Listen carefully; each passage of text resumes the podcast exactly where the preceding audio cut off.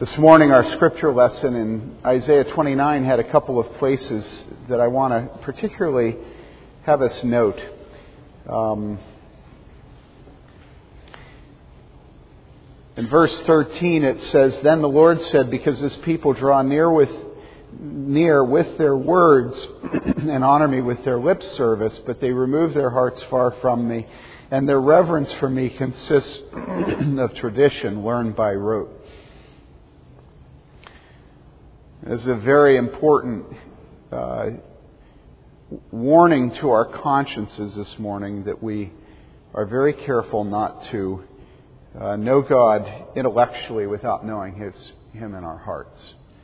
And this is the constant temptation of those of us who recognize the importance of truth.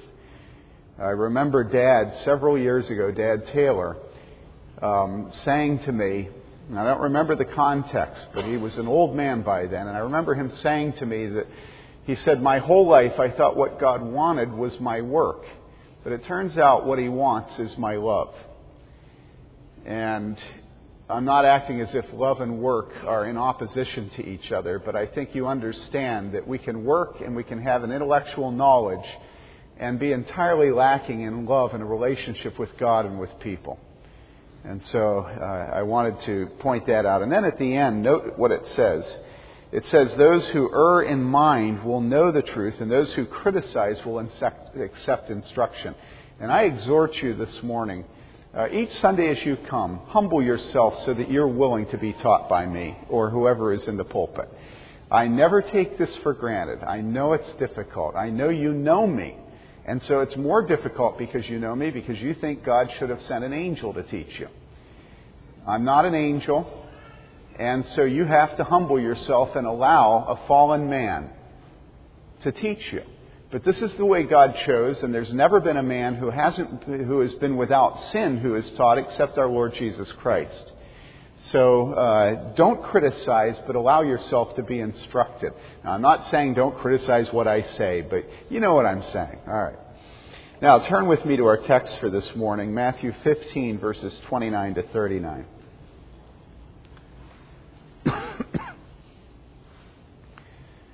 Matthew 15, verses 29 to 39. This is the Word of God, and it is eternally true. Departing from there, Jesus went along by the Sea of Galilee, and having gone up on the mountain, he was sitting there, and large crowds came to him, bringing with him those who were lame, crippled, blind, mute, and many others, and they laid them down at his feet, and he healed them. So the crowd marveled as they saw the mute speaking, the crippled restored, and the lame walking, and the blind seeing, and they glorified the God of Israel. And Jesus called his disciples to him and said, I feel compassion for the people because they have remained with me now three days and have nothing to eat. And I do not want to send them away hungry, for they might faint on the way. The disciples said to him, Where would we get so many loaves in this desolate place to satisfy such a large crowd? And Jesus said to them, How many loaves do you have?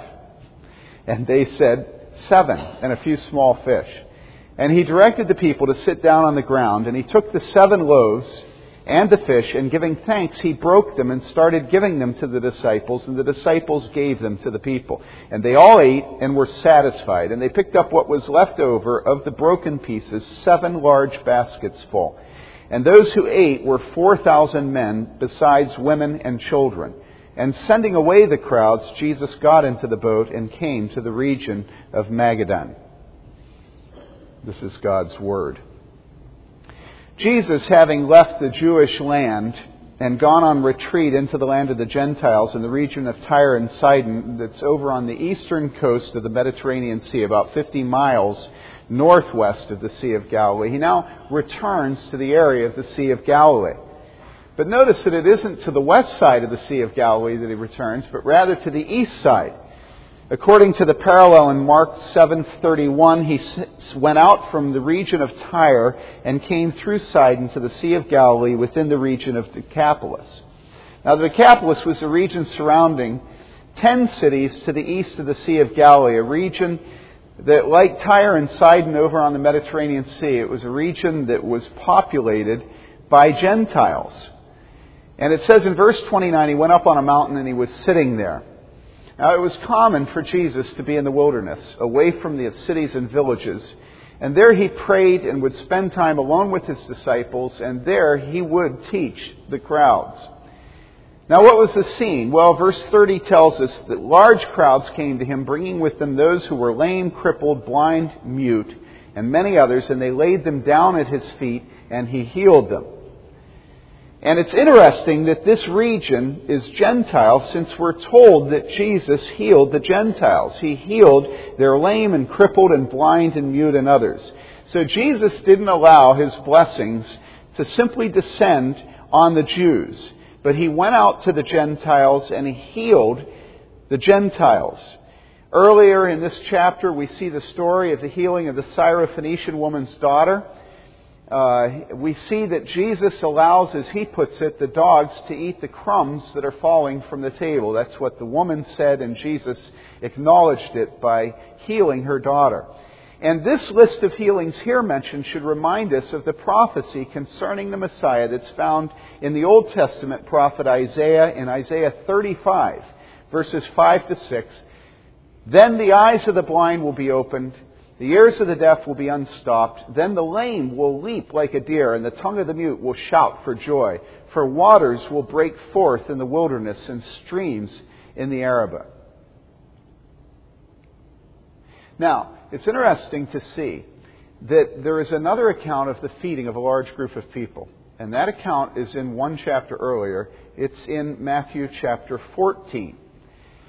And last week, after uh, we were done worshiping, a young man came up to me and asked me about uh, the two different accounts of the death of a giant named Goliath in the Old Testament. And uh, he's taking a religious studies class. And so, constantly, whether it's at Indiana University or whether it's in our own personal reading, we come across places where it seems apparent that there's a discrepancy in the text of Scripture. And so scholars have often used these two accounts of the feeding of large crowds of people, uh, specifically in Matthew, found in Matthew 14 and in Matthew 15. They've used them as an example of a place where uh, it's obvious that the authors of Scripture were writing sort of glorious and fantastic accounts that would help stir the people up to have religious feelings, trust God, and, but then they're not really true, and that the details aren't important. That what's important is that all of us sort of have this cosmic sense of the well being of the world and the fact that God will feed us, all right? And so if, if we compare these two accounts, there are many similarities. And I, you don't need to look at them, but I'll tell you what they are. In Matthew 14, it says a large crowd in a desolate place. In Matthew 15, it says a large crowd on a mountain. In Matthew 14, it says he felt compassion on them. Matthew 15, it says Jesus felt compassion on them. In Matthew 14, the disciples were not willing to take on responsibility and respond to the need of the crowd. They said, send them somewhere else. And in Matthew 15, the disciples said, Where would we get so many loaves in this desolate place? In Matthew 14, they all ate and were satisfied. In Matthew 15, they all ate and were satisfied. But what are the differences? Well, in Matthew 14, there are five loaves and two fish. In Matthew 15, there are seven loaves and a few small fish. Second, in Matthew 14, there were 12 full baskets left over. And in Matthew 15, there were seven large baskets, a different word for the basket. All right, so one's 12 baskets, the other's seven large baskets. And then in Matthew 14, 5,000 men. Matthew 15, 4,000 men plus women and children. All right, now what do we have here? Do we have an error? Well, um, maybe I'm dumb. But I just laugh at things like this when people raise them as discrepancies of Scripture. Because what I'm thinking is Matthew is writing to people who were alive at that time. It's one thing to write a century or two later, you know, when the memory is getting bad and you can argue about what the reality was. But remember, Matthew is writing at the time when people are still living. There would have been people who remembered that, who read his book. Second, let's say he was writing a century later. Matthew is writing both chapters. All right? And they're within one chapter of each other. I mean, this guy has a really bad memory or thinks people are really gullible. If he's going to write these differences within a few verses of each other. So the logical thing to think is there are two separate occurrences of a similar miracle. And if you think about Jesus and you think what you would have done, you know, you think about people camping out so they can see a Star Wars movie, right? Well, if people camp out to see a Star Wars movie, maybe they camped out to hear the Son of God preach and teach. If they were carrying into the wilderness, they're sick and they're lame and they're crippled all right, carrying them, carrying them. It's hot, all right. Maybe they were hanging out there. Maybe it was a regular occurrence that people would actually get hungry with Jesus. Maybe it was a regular occurrence that the disciples each time would not have faith. Just as last time I didn't have faith that the money would be given to build, so this time I'm not going to have faith. Right? Maybe they had to learn the same lesson over and over again. In other words, let's not always look at people in the past as being stupider than we are. It's probably true that they love their wives as much as we do, that they love their children as much as we do, that they love their mothers as much as we do. And it's probably also true that they had to learn the same lessons over and over again, that they got hungry in a similar way, and that they were capable of writing two chapters right next to each other and remembering what they wrote a few cha- a chapter earlier. So, no, I don't think it's a discrepancy. I don't think it's a problem. I don't think you should tremble when the professors tell you that the Bible is filled with errors. All right? Now, what is the nature of this situation? Well, the nature of it is that they have been with Jesus for three days. They've remained with me, Jesus says in verse 32, three days now, and they have nothing to eat. These people were Gentiles the region was the Decapolis. It was a Gentile region. The name of the baskets used was Gentile. The way the people speak of Jesus' miracles indicates they were Gentiles. And how do we know that? Well, look at what is said in verse 31. It says, The crowd marveled as they saw the mute speaking, the crippled restored, the lame walking, and the blind seeing, and what? They glorified who? Who did they glorify? It says they glorified the God of Israel. Isn't it interesting how gods are owned by nations? One of the terrible things about the reputation of the United States, particularly in the Mideast, if you talk to missionaries there, is that the Mideast thinks of America as a Christian nation, and then it looks at the pornography that comes over our television wires and over the satellites. And they say that's Christianity. All right? America is a Christian nation. Now, I don't, you know, I don't mean to say that America has a Christian constitution. I'm just simply saying that if people look at our nation, they say, well, America's a Christian nation. All right? Well, everyone knew that Jesus was not a God of great cosmic spirituality where all paths lead to the same place. Jesus was a prophet of the nation that said there is only one God. It was unique in the ancient world monotheism, right? So when Jesus did the miracles, it brought glory to the God of Israel. It brought glory to the Jewish God, all right? In the same way that you and I, when we go into the world today and profess faith in Jesus Christ, we either bring shame or we bring glory to the God that we identify with, Jesus Christ, the triune God. And so they glorified the God of Israel. Despite Jesus' firm boundaries of ministry, here we see the floodgates of his grace and mercy opened, and he pours his compassion out upon the Gentiles, as prior to this he had poured it out on the Jews. The mute spoke, the crippled regained the use of their limbs, the lame walked, the blind saw. Many other diseases were healed. Whatever the problem was, Jesus solved it.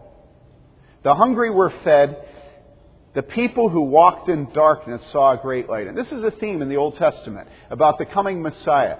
Even though God revealed to the Jews the nature of his being.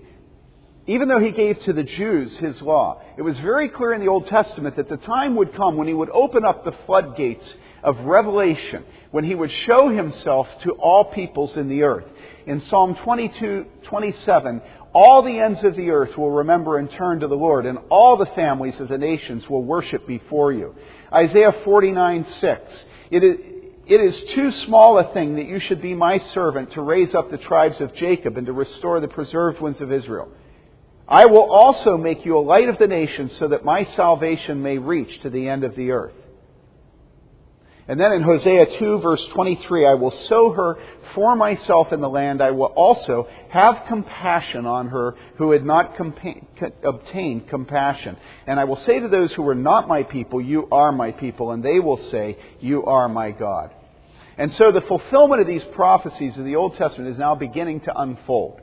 As Jesus Christ reveals that He's not only the Lord and Savior of Israel, but also the Lord and Savior of all men.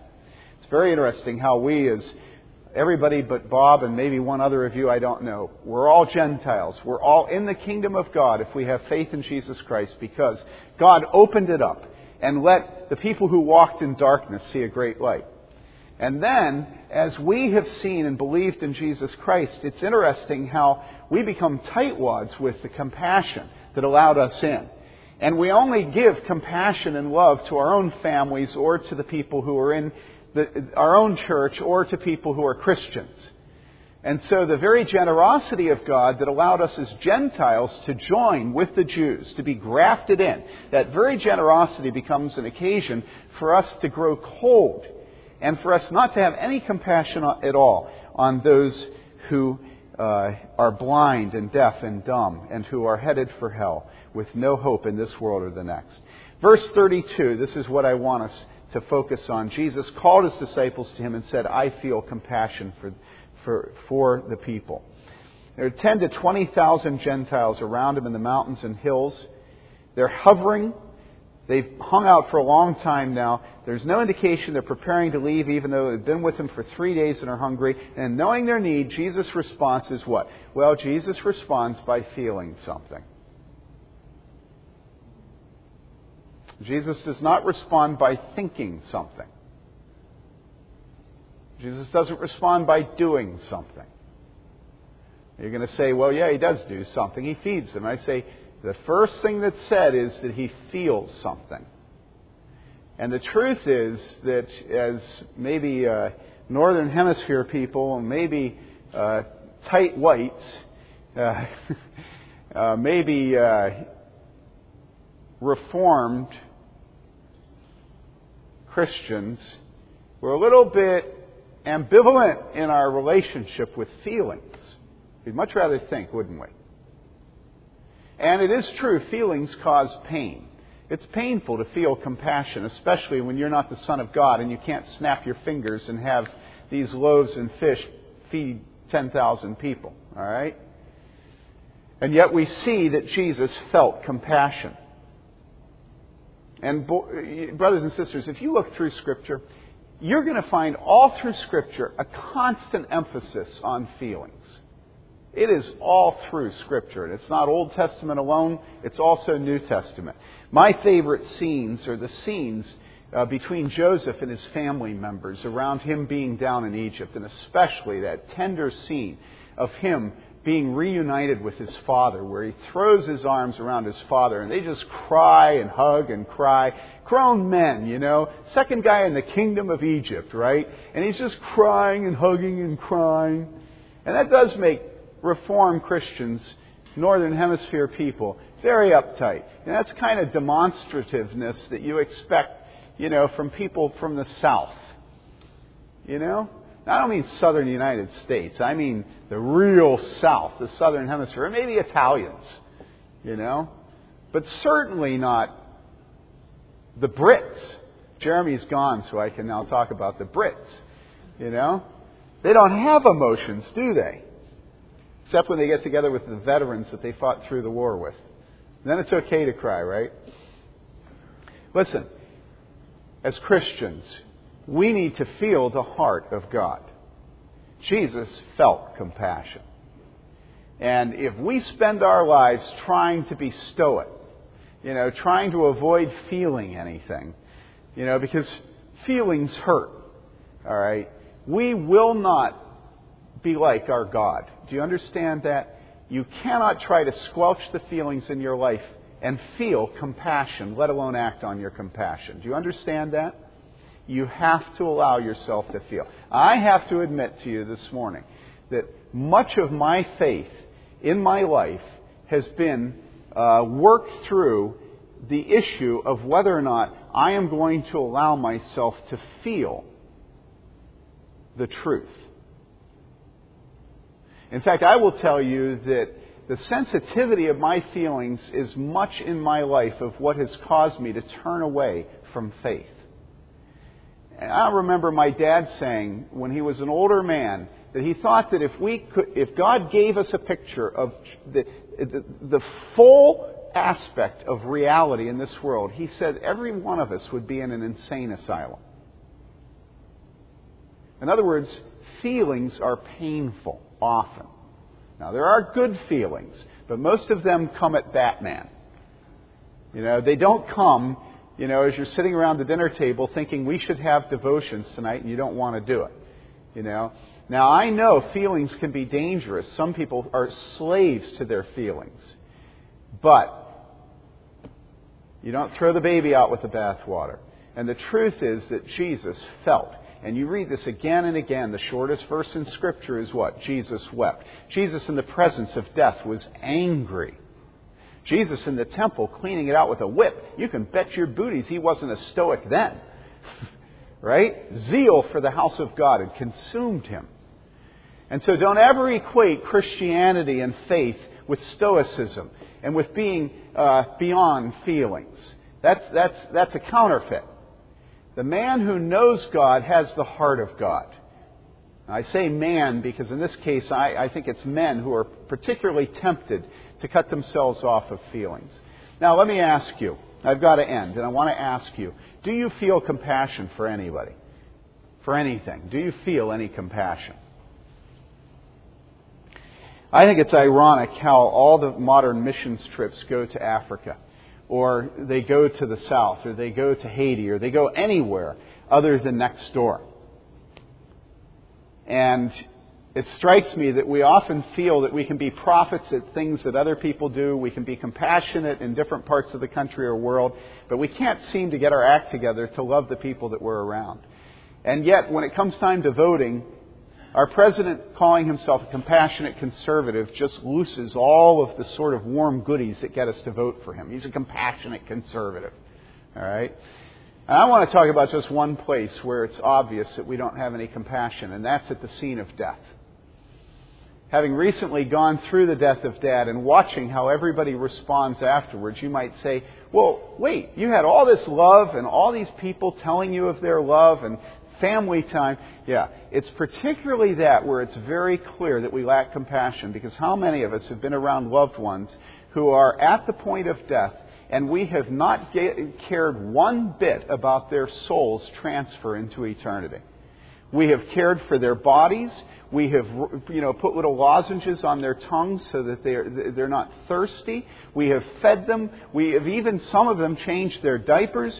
We have done everything we can for their physical body, but we have cared not a bit about where their soul is going in eternity. Or we have lost a loved one. It has brought death into the consciousness of everyone present. It is appointed unto man once to die, and after that the judgment. And we look at that death, and we have all these family members who are at their most vulnerable that they'll ever be in their lives, and we are absolutely silent about the nature of sin and righteousness and judgment. Now, what is that? I'll tell you what it is it's the fear of man. That's what it is. When a preacher gets up and talks about how glorious the life of someone is, that everybody there knows that, that the man was a hellion, right? What is it? The preacher completely lacks compassion when sin is not spoken of in the presence of death, when judgment is not warned about in the presence of death, when the judgment seat of God is not mentioned in the presence of death, we do not love our loved ones. Okay? Now you say, wait, wait, this was a sermon about feeding the 5,000. What was it that got those people there? What got them there was that Jesus was teaching about sin and righteousness and judgment. And they were so hungry for truth about their souls and their lives that they spent three days without food. And then, as a natural extension of Jesus loving them enough to speak of sin and righteousness and judgment, he then fed them. No surprise, is it? No surprise that the physical needs and the spiritual needs with Jesus are just seamless. He feeds them, He teaches us, He warns them, He encourages them, He says, Come to me. All right?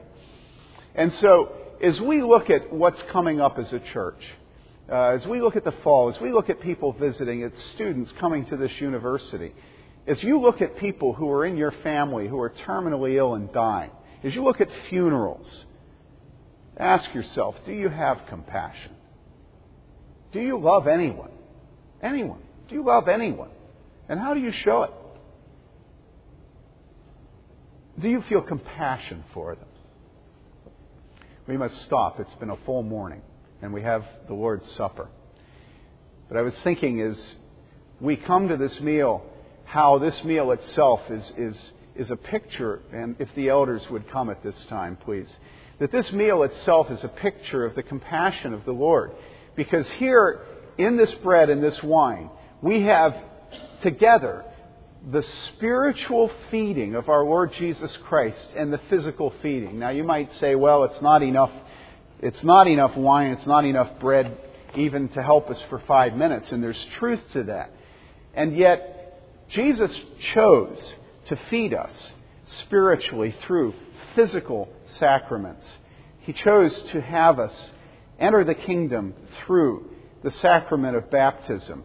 Uh, not that baptism saves, but that this is the point of initiation. And He chose to sustain us in our faith through the sacrament of the Lord's Supper. Well, it shows His compassion for us that He knows that each week, or in our case, what, each month, I guess, about, that we're able to come to this meal and that we're able to eat and to drink, thinking of the compassion that the Lord has for the weak and for the defenseless and for the hungry and for the, those who are not able to speak and, and those who are blind. And so let's come to this table. And I encourage you this morning that this table is not a table that is just for members of this church. The Lord Jesus Christ holds ownership of this table, and He has given it to His church. But He has not given it to individuals. He's given it to the church and her fathers, her officers. And so I encourage you to come to this table no matter what church, uh, Christian church, Bible believing Christian church you're a member of. Uh, we're happy to have you join with us. However, if you're an independent Christian who refuses